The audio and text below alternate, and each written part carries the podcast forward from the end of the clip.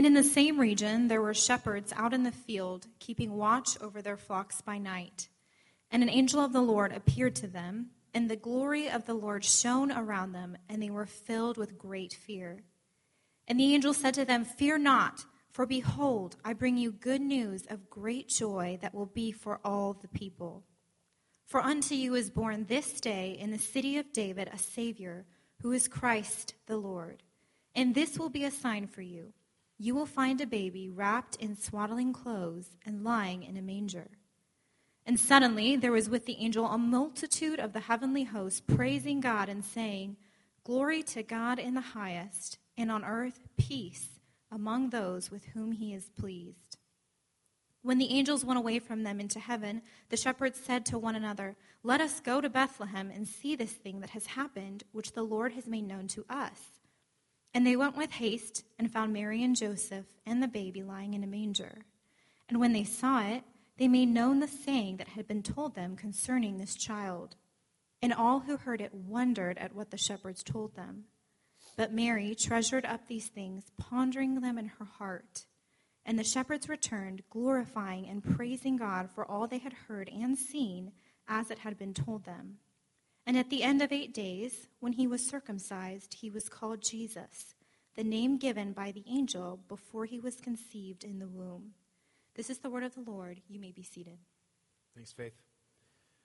Um, so let's jump right in. If you are new to Christianity or like me, did not, um, you know, you weren't raised in a Christian home as a child, um, you're not familiar with this term called Advent. Um, and so I actually, I shared with you guys last week that I was not introduced to the term Advent until I started coming to redemption about five or six years ago. And Advent simply means arrival. It's a time in which historically the church has um, looked back, putting themselves in the place of people who are hearing about the coming of Jesus. So after Thanksgiving, there's this time of four weeks, four Sundays that we look and we uh, uh, long for the arrival, the advent of Jesus. And at the same time, we have kind of a hindsight perspective that we not only get to put ourselves in their shoes, but we also know that Jesus is going to return again. And there's a rhythm during the season. Usually, you, you talk about a week on um, hope, and a week on faith, a week on love, a week on joy. And historically, well, I say historically, we've only done Advent once, but um, that's honestly what we want to do moving forward. But um, because of the vision and some of the things that we're talking about as we move into 2017,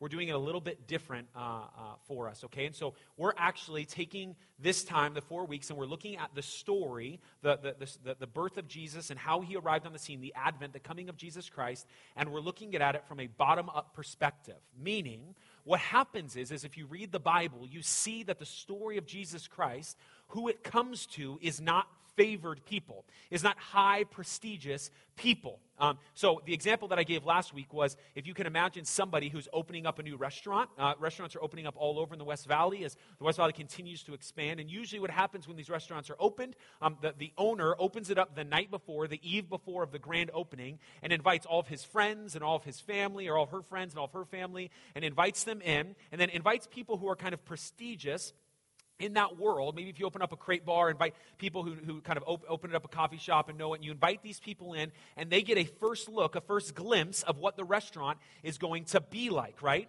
And here's what's awesome about the biblical story. As Mark tells us, Jesus steps on the scene and he says, Now is the time, repent and believe, for the kingdom of God is at hand. That's the grand opening. Jesus is about to do work. But what we see is this kind of unveiling or behind the scenes, this opening eve uh, uh, operations, seeing it before it opens the night before, where Jesus is unveiled to certain people who are not like those people, who are not the prestigious. So God essentially says, Show me who's powerful in your mind, and I'm telling you who I'm inviting to my opening eve restaurant grand opening. I'll show you who I'm inviting.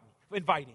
And it's this beautiful display that we see uh, uh, for the, the, the, four weeks of, of Advent that we're going to be going through. This bottom up perspective with no Drake references at all, I promise you. This bottom up reference that we'll see over and over that this is what God does. Now, um, you can see uh, this. I want to show you the four weeks that we're going to be covering because last week, um, what we did is we talked about how Mary, um, at her core, is one of those undesirable. So she is a woman not respected in that culture. She's a teenage woman definitely not respected in that culture. She is a teenage woman who is not married, absolutely, definitely not respected in that culture. And now she's pregnant.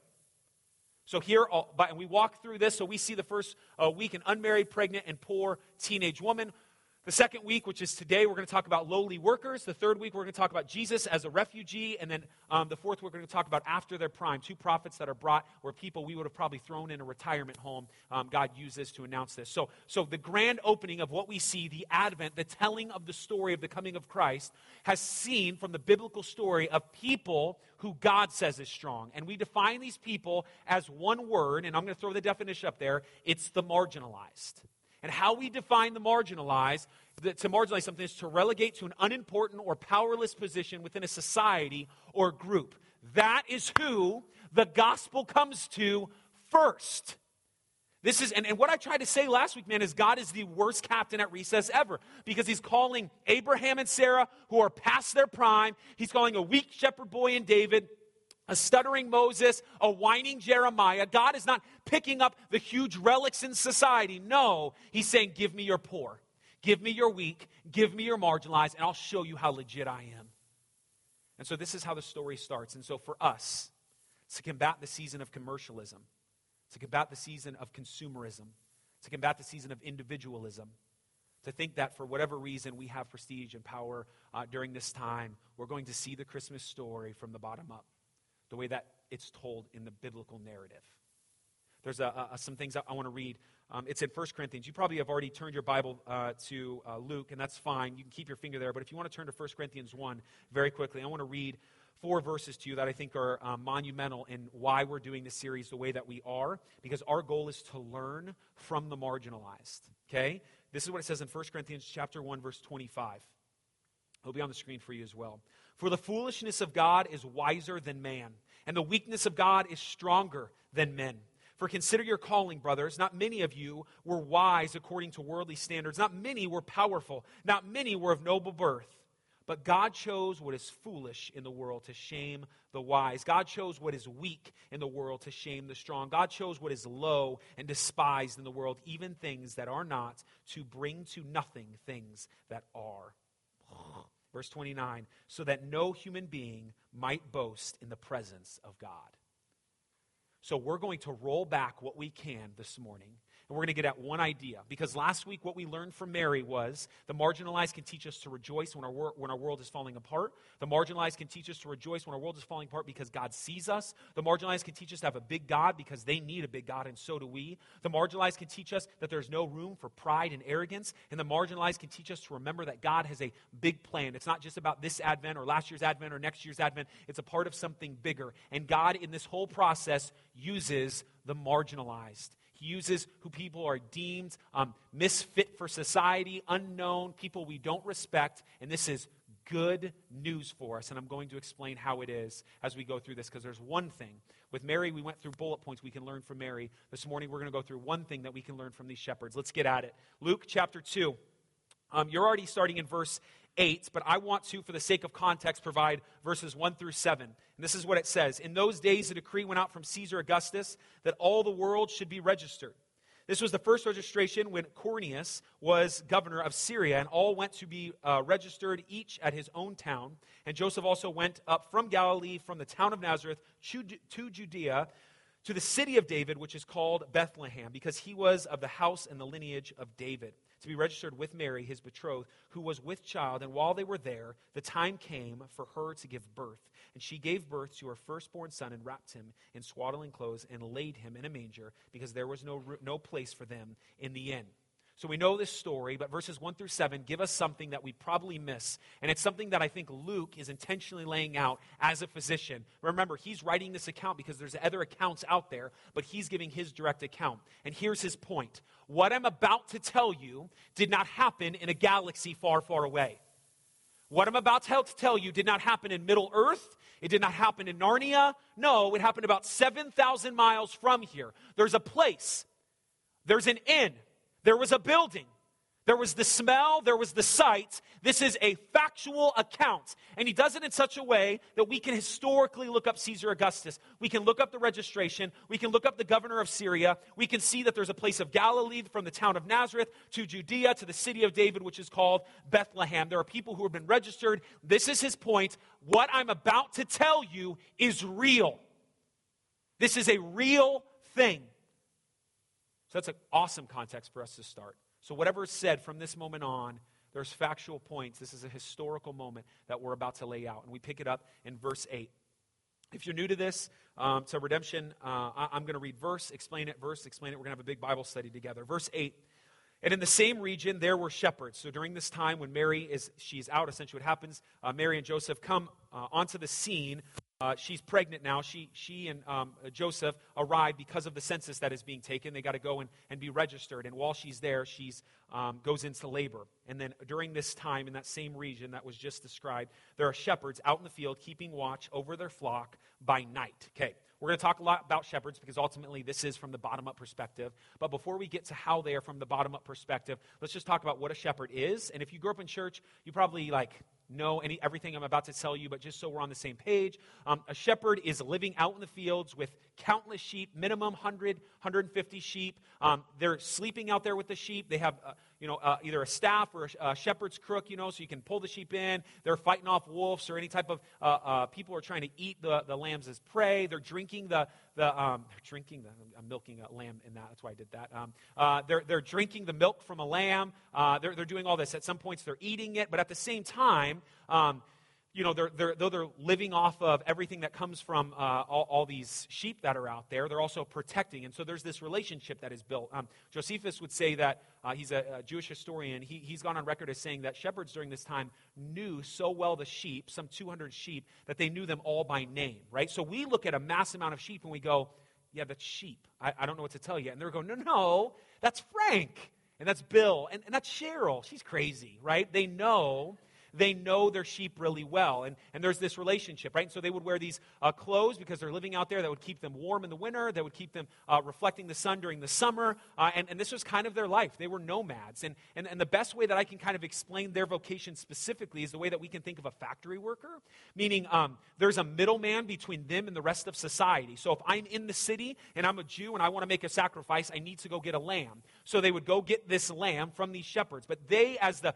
the people who are living in that city, wouldn't go, what would happen is a middle person who is selling those sheep would go, get the, get the uh, uh, sheep, gather the sheep, bring it back to the city. And so, so if you could think of a factory worker, no one's wondering who made their Fitbit. No one's going, was this George who made their Fitbit? No, one, no one's uh, wondering or questioning any of that. But ultimately, what's going on within this whole process is there's this middleman, and so that they're not interacting with. So just so you understand a little bit about these shepherds, they are at this moment um, in this actual place at night um, doing this job, taking care of the sheep, and, and then uh, our account takes place. Verse 9. And an angel of the Lord appeared to them, and the glory of the Lord shone around them, and they were filled with great fear. And the angel said to them, Fear not, for behold, I bring you good news of great joy that will be for all the people. So here the shepherds in this account, we don't know specifically how many shepherds there are, but let's just say there's a couple shepherds sitting there. Suddenly, uh, the glory of the Lord is shining around them. There's an angel before them, and this angel begins to speak. And this angel, what, what is very important, I need you to see in these first couple verses, prefaces his announcement. So he doesn't jump right into his announcement, but he prefaces what he's about to say. And he starts like all the other angels to this point have started.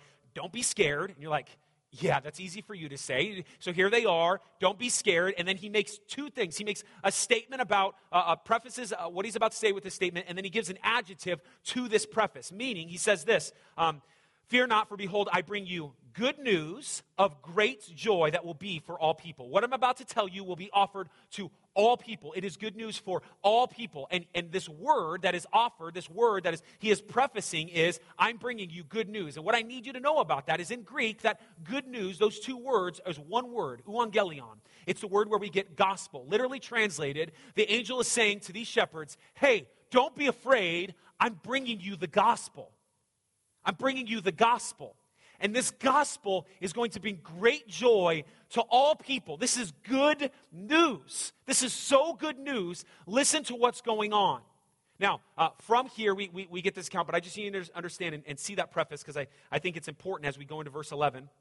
It says this. So there's the preface. Here's the statement. Here is what he's been getting at, what the good news is, and what joy, how joy is about to come to all people. For unto you is born this day in the city of David a Savior who is Christ the Lord. Again, this day in an actual place, not in like not far, far away, not in Narnia, again, not any far, anything there, somewhere in a place, this baby is born. Now, hear me, because this is where um, in first service, my mic went out and I got to yell. So I can't yell as much as I want to right now. So I'm just going to be really dramatic in everything I'm about to say. This is the first time, this is it. This is the start that God is choosing, when God is choosing, and how God is choosing to do it, proclaim the gospel to the public.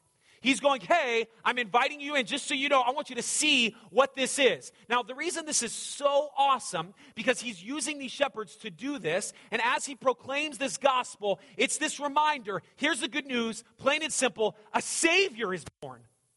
A Savior. Now, I, I, I wish I can like draw out what has become so calloused in this statement.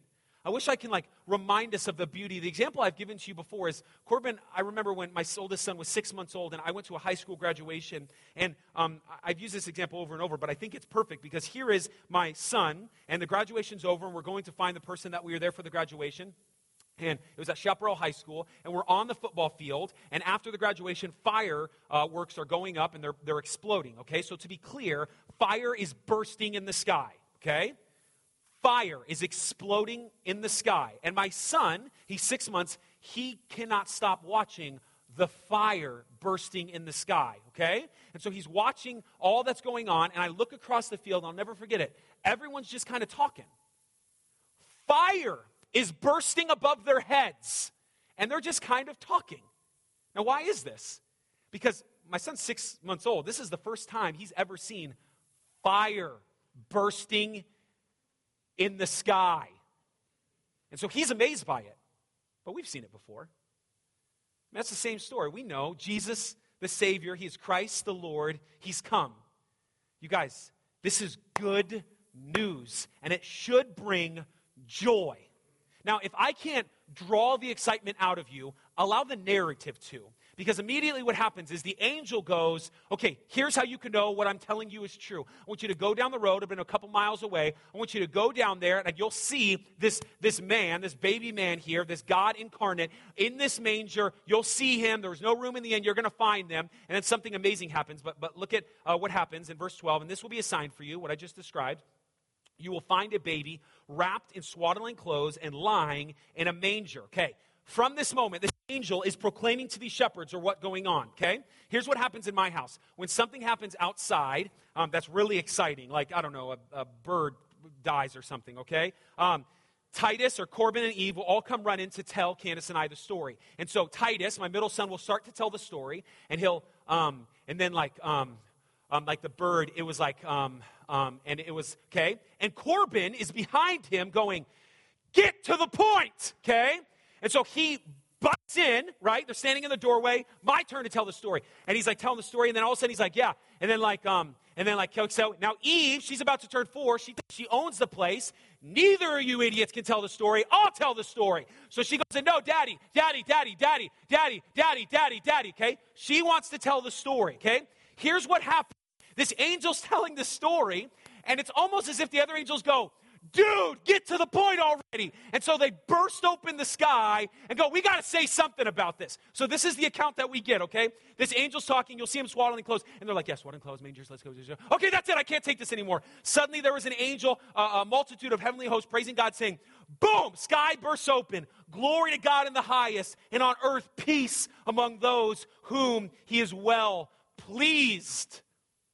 So they can't help but get to the punchline of the joke. They can't help but tell the story. Let's get to it. And you know what the good news is? The gospel is. You know what's going to bring joy? Why this is such a big deal is because your Bibles end at Malachi, man. And for 400 years, that little page that is blank, you don't get Matthew. And so for 400 years, they're wondering where is God. For 400 years, they haven't heard anything from God. For 400 years, there's but silence. God, where are you? And all they know in this moment is their story tells them God at one point made things so good. And yet they live in the brokenness of their life. They experience the brokenness from day to day. And here's the moment the angels go, Peace. Peace has come. So we spent last year an entire week on this one word. Because in the Old Testament, it's used as one word 230 sometimes. In the New Testament, over 90 times. And in the New Testament, the word that is used here is rhema. it's, it's a, eirene, sorry. We'll get to that other Greek word. I'm going to drop a bunch of Greek words on you. Sound cool. Um, uh, eirene. It's this idea of not just the absence of war, but, but there's this counterpart to it um, that we talked about last year. And so here's this word, eirene, has come to the earth. There's all this brokenness that you you're experiencing. You know there are systematic injustices that are part of our every single day life. Here it is, but I'm telling you, peace. Look at me, look at me very closely you trying to earn God, you don't have to anymore. He's brought peace. You feeling like you're so far from God, you never would be able to deserve Him. Look at me. He's brought peace. And we know this in the Old Testament, but see, there's this counter word that's used in the Old Testament that we don't fully understand, and it's ultimately what undergirds what the angels are so excited about. It's the word shalom. It's not just like this lack of of, of war or the ceasefire. No, no, no. It's, it's bigger, it's deeper. And the Jews know this. And so the angels are trying to proclaim this. Listen, the curse is being rung backwards. This thing, we're on the clock, man. You will not experience what you experience right now forever. He's brought peace. Uh, Cornelius Plantinga, I think, says it perfectly in talking about this idea of shalom, what the angels are so excited about, and what we should be so excited about. Not just that one day we're here and then we'll be raptured up into heaven. No, there's something more about what God is doing in, in the season of Advent as He's restoring all things. Listen to how Cornelius Plantinga describes it. The webbing together of God, humans, and all creation in justice, fulfillment, and delight is what the Hebrew prophets call shalom. In English, we call it peace, but it means far more than just peace of mind or ceasefire between enemies. In the Bible, shalom means universal flourishing, wholeness, and delight, a rich state of affairs in which natural needs are satisfied and natural gifts fruitfully employed, a state of affairs that inspires joyful wonder as the Creator and Savior opens doors and speaks welcome to the creatures in whom He delights. Shalom, in other words, hear this Shalom, in other words, is the way things are supposed to be. You're not telling the story. Get there. No, no, no. He's going to make things back the way they're supposed to be. Be excited about this. Every time you felt that relationship broken, every time you, you, you had that friend or you yourself uh, experienced that miscarriage, every time there was loss, every time there was pain, hear me, he's to fix it. He's to fix it. Shalom is this restoring things back to the way they're supposed to be, and the angels can't help but announce this 400 years of silence is broken. This is good news. This is peace, and He has brought it. I mean, imagine our relationships without like dissonance or misunderstanding. I don't just mean like dating relationships or engagement or marital relationships, all relationships. Imagine creation if we didn't suck it dry Imagine the world without the Patriots, the Lakers, the Spurs. This is good news. Okay? Tom Brady would not be here. That would be, yes, shalom. Okay? So, um, this is the announcement. And this is good for us to hear because the shepherds um, are, are, are being told this and, and they know this to be true and they're hearing peace. Shalom has come. But I want to flip, flip the, the, text on its head and get at why this is a big deal, um, specifically towards the poor and marginalized and who it comes to. So we read in verse 15, it says this When the angels went away, so they're in the sky, then the angels go away from them into heaven, and the shepherds said to one another, Let us go over to Bethlehem and see this thing that has happened, which the Lord has made known to us. Okay? So this is the first thing. It's, it's getting going. They're, they're, they're, like the, the ball's starting to roll. It's picking up some momentum here. But it's interesting. There's a statement that I need you to grab onto because it seems kind of out of place with what's going on. As the angels disappear, the shepherds look at each other and say, let's go to Bethlehem and see this thing. Now, it's interesting that, that the ESV and a lot of translators translate it as this thing um, because it, it is, it's this not, you could have just said like um, this announcement or whatever it is. And, and here's the second word, the word that I accidentally said. It's the word rhema in Greek. Now, if you grew up in church, you might actually be familiar with this word. Um, there's something called rhema ministries. Literally translated, it means word. Um, and in the Hebrew, again, the counterpart for this Septuagint word in Greek in the Old Testament um, is the idea of what the prophets have spoken. That the shepherds recognize something.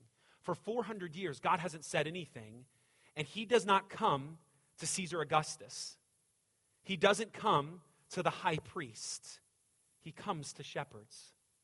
They know in this moment the word of God has come to us. This thing, this rhema, this word from God has come to us.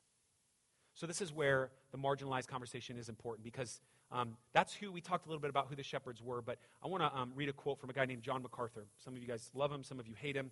Some of you love to hate him. I don't know what it is, but um, uh, he has a, a great quote that I thought described shepherds well. So you understand how crazy this moment is. That peace, shalom, is being announced to the world. The fact that you don't have to earn your rights into God, that it is by faith and faith alone, that, that, that's on the table. This is such good news, is brought to shepherds. Listen how crazy this is. John MacArthur says this Shepherds had a hard time, first of all, maintaining religious purity as the Pharisees defined it. They couldn't keep the Sabbath because sheep need constant protection. Shepherds spent most of their time in the fields away from society and had no influence to speak of. In modern terms, they were blue collar workers, largely unnoticed by those in power. Shepherds were in the lower classes of society. The angels came and proclaimed the good news to the humblest of all people. The lowest people on the socioeconomic ladder would be the shepherds. They were unskilled, uneducated, untrained. They weren't allowed to give testimony in a court of law, just like Mary last week, if you remember that, because they were considered untrustworthy. They were the lowest of the low, and it was specifically to them that the heavenly message came. okay, I need you to imagine you're dating a girl, and you want to marry her, you want to propose, and then I want you to imagine you text that to her. Okay? Or here you want to get this great job and you have this um, awesome resume, and then you begin to go on line paper and handwrite it and turn it in. This is how bonkers this moment is. No, no, no. Something that big, you don't text, dummy, okay? And here, here we have the announcement of peace, and it's brought to shepherds. To shepherds lowest on the socioeconomic class. But like here they are. They can't even give wet witness uh, in this moment in court. How are they supposed to proclaim the word of God, the rhema to people? God going, look how strong I am. Look how strong I am. Now, if this is good news for anyone, it is good news for them. And this is where um, my story a little bit. Uh, so here's so growing up, right? Um, grew up go, going, growing up around the poor um, and then really in high school making a transition to suburbia, there, there, were, there was a thing that I couldn't figure out how to categorize outside of the last couple years trying to work in my understanding of how people live. And, and here's what I mean um, when, when you're amongst the poor, their way of life is hardship. So when something terrible happens, they're sad, but in a lot of ways, they're not surprised by it. Like they're just going, that's life, man. What, like, what, okay? And then making my way into suburbia, being a pastor in Scottsdale, it was almost like, it, like, what? Trials? This is ridiculous. I'm so mad at God right now. It was like this surprise where, where the poor see this. And, and for anyone to this to be good news, it would be the marginalized. Because they're going, all we know is pain. All we know is not even being interacting with society. All we know is being seen as lowly. You're telling me it's not always going to be like that. You're telling me in some type of kingdom way, everything I view society is turned on its head and it's upside down. You're telling me I'm important? This is good news. This is good news. Now, from there, um, it goes on to say this, and I want to tie why this being good news with the shepherd and then kind of start to wrap all of this up. In verse 16, it says this. I'm going to read 16 all the way through 21. I wanted to break it up, but because of time, I'm not going to. It says this And they went with haste and found Mary and Joseph, this being uh, the shepherds, are the ones who are going, the baby lying in a manger. And when they saw it, I love that it says it. Just pause real quick. Notice it says it. Um, a lot of commentators struggle with it. I think Luke is beautiful in saying it because they know it's not just a he laying there, it's like this word of God. Like, oh, it's awesome. Um, and, and when they saw it, they made known the saying that had been told them concerning this child. And all who heard it wondered at what the shepherds told them. So they tell the shepherds are telling what happened to them. But Mary treasured up all these things, pondering them in her heart. Because, right, remember, she had her own encounter with an angel. And the shepherds returned, glorifying and praising God for all uh, they had heard and seen, as it had been told to them. And the end of the eight days when, when he was, Jesus, was circumcised, he was called Jesus, the name given by the angel before he was conceived uh, in the womb. Okay, so Um, here's why I read this whole thing. Here's what happens uh, God's doing something within Mary, the poor and marginalized. God is doing something within the shepherds, the poor and marginalized. And then suddenly he starts to bring them together. And now they're like telling stories. Mary's pondering these things in her heart. The shepherds are all jacked about what's going on, and you have the nativity scene. But what's so interesting about this whole thing is as you have these poor and marginalized coming together, there's this mantra of not just marginalization, but they are humbled by God using them. And if we can learn the thing, I said we're going to learn one thing, it's that ultimately James 4 displays this perfectly that at the core of everything Christianity is, is God is opposing the proud and he is giving grace to the humble. So he is looking at the people who otherwise don't think they deserve anything and have joy about receiving all that they have. And he's going, I want them on my team. So, this is a part of how I want to finish. I think and believe that um, this is a microcosm of what God is doing historically and even right now, the very day that you're living in. Meaning, this gospel starts very small and it starts in the Middle East. But you know what's interesting about it starting in the Middle East? As it goes to like Alexandria, that's where like so much of the councils that we have and the creeds that we have happen in the same area, right? The same exact area. And those same exact areas right now are 99% Muslim.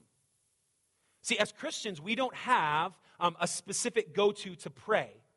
We don't have Salt Lake and, and, and, and we don't have, uh, um, uh, what are Muslims? Why can't I think of this? Um, Mecca, yeah, thank you very much. We don't have Mecca. We don't have eight different temples for Buddhism. We don't have these things that we can go to pray. Christianity, in this weird way, is on the move. It's, it's constantly going. And you know where it's going? It's over and over and over going to the humble. Those who are not so proud that they beat their chest and don't think they need it. Now, how we can know this to be true is America as, the, as, as a test subject. So um, I'm going to throw some stats out, not for the sake of throwing stats out, but just so you understand what is happening right now with our Christian brothers all around the world. The first one is to be aware of Christianity. Uh, since 2008 has been declining in America 1% every single year. And the 20 years prior to that was close to 1%.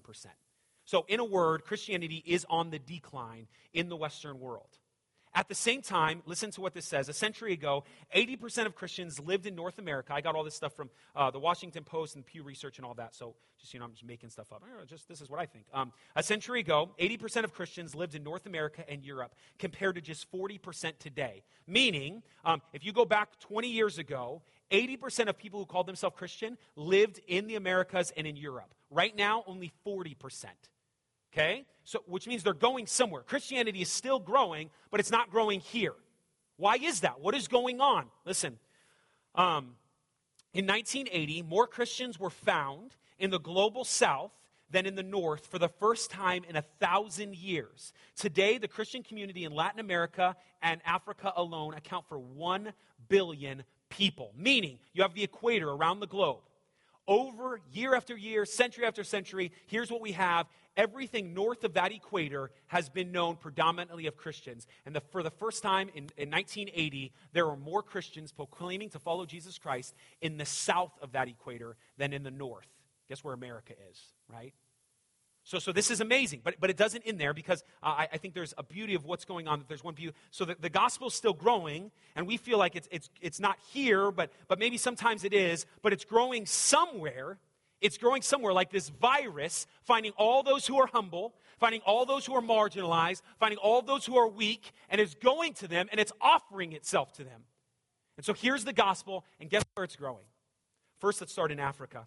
Over 100 years ago, Christians grew from less than 10% on the continent of Africa to the population today of 500 million. That's about 50%.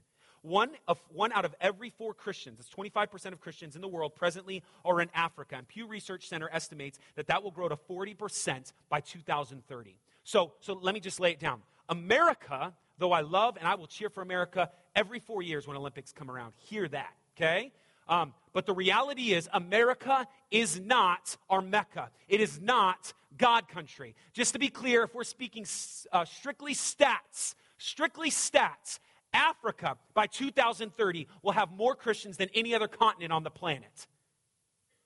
The gospel is spreading, but it's not just in Africa. Let's go to Asia. In the last century, Christianity grew at twice the rate of the population on that continent. okay, so, so Every child that is born, two people are becoming Christians. Tell me God is not doing something. Every time a child is born in Asia, two people are becoming Christian. The literally, God is saying, let's see who's faster. How fast can you reproduce, and how fast can I make new, uh, newborn Christians? Let's see who's faster. I win. We're not done with Asia, though. Listen to this. So, so uh, going on, they're growing at twice the rate. Asia's Christian population of 350 million is projected to grow to 460 million by 2025. Today, more Christian believers are found worshiping in China on any given Sunday than in the United States. So, if we could just, China should be sending missionaries to us. But we're not done. Let's not forget about our brothers and sisters to the south of us, Latin America. The growth of Pentecostalism, which um, if you don't know, Pentecostalism is a special place in my heart, and I would say this is healthy Pentecostalism. Um, yeah, I'm not going to explain all that. Um, the growth of Pentecostalism in Latin America is estimated to be um, three times the rate of Catholic growth. So, if you know anybody who is from Mexico or Brazil, Catholicism seems to be the, the mantra um, of, of, los, um, of most of our Latino brothers and sisters, right? But what's happening right now, and if you're not aware of this, Christianity is growing at, at, at three times the rate. Is that what I said? Three times? Um, yeah, three times the rate of Catholicism. So Christianity is blowing up there. Listen to this. Today, Brazil has more Pentecostal, so Pentecostalism is exploding there, than any other country on earth. One out of every 12 people alive today has a Pentecostal form of Christianity. That's not one out of every 12 people who are Christian. One out of 12 people who are alive today consider themselves Pentecostal. That's amazing. So listen, in every single one of those continents, there are prestigious places. There are. There are high rises. There are places that but listen to me, that's not where the gospel is growing. It's growing in the slums, it's growing in the mud huts, it's growing in homes and underground churches. And, and you know what the mantra is of all these people over and over? I'm not worthy. I'm not worthy. God opposes the proud and he gives grace to the humble. And I'm not going to sit here and tell you know, point out who's rich and who's not and, and how we can determine that richness and how we can determine how poor it is and all that. But, but listen, at the end of the day, here's what we do know. If we were to quote Jesus, it's easier for a rich man to go through the eye of a camel, or for a camel to go through the eye of a needle than it is for him to get into the kingdom of God. There is something about the things that we have the pride that we hold, the prestige we think we want to continue to strive for, that is blinding us. And if we can learn anything from the shepherds, it's the Word of God came to us. We're not worthy. So, this is what I would offer to you. Um, let's pretend this story that we read in Luke 2 is allegorical. It's obviously very much reality as I explained it. But in so many ways, it's almost as if, like the Holy Spirit, like the angel, is offering this to all of us. Hey, I'm telling you where you can find Jesus, and it's not in money. I'm telling you where you can find Jesus. It's in humiliation. It's in the barn next to the cows. And I'm offering this to you in hopes that you recognize I'm not coming to the I'm not bringing the gospel to you because of you. And if this is an allegorical kind of parody brought to us, hear me. It's there. It's there for us that we would humble ourselves and we would follow after Jesus, that we would not think we are too low, we would not think we ourselves are too high, but the gospel has come to you, and all we have to do is humble ourselves and pray that God would give it to us in His good graces. His mercy is there. That's what we can learn from the shepherds. It's beautiful. It starts from the bottom. So I finish with, well, you guys know who I finish with. My man Spurge. This is what he says, a long quote, but this is what is offered to you, what is offered to me, whether we think we're okay because we're never not. The beauty of the word evangelion is the same word where we get a word evangelism from. I would argue and contend that we should evangelize Christians. We should be evangelizing ourselves, meaning we need to constantly remind ourselves of the gospel. You need to be literally translated gospeled. I, I need to be gospeled. Okay? I need to be gospeled. You need to be gospeled over and over. But I hear someone say, I'm afraid to go to God this morning and confess that I am a sinner. Another says, I feel unfit to come. Oh, another says, I cannot trust. Another, but I cannot hope. Hear me. He received tax collectors and sinners and ate with them, and even prostitutes were not driven from his presence. Oh, since God has thus taken man into union with himself, do not be afraid. If I speak to one who by reason of sin has wandered so far away from God that he is even afraid to think of God's name, I urge you to think of him, poor soul, as your friend. And oh, may the Spirit of God open your blind eyes to see that there is no cause for you, um, for your keeping away from God, except your own mistaken thoughts about him. May you believe that he is able and willing to save to the uttermost. May you understand his good and gracious character, his readiness to pass transgression, iniquity, and sin. And may the sweet influences of grace constrain you to come to him this very morning. May God grant that Jesus Christ may be formed in you, the hope of glory, and then you may well sing, Glory to God in the highest, and on earth, and goodwill toward men. Amen. Let's pray.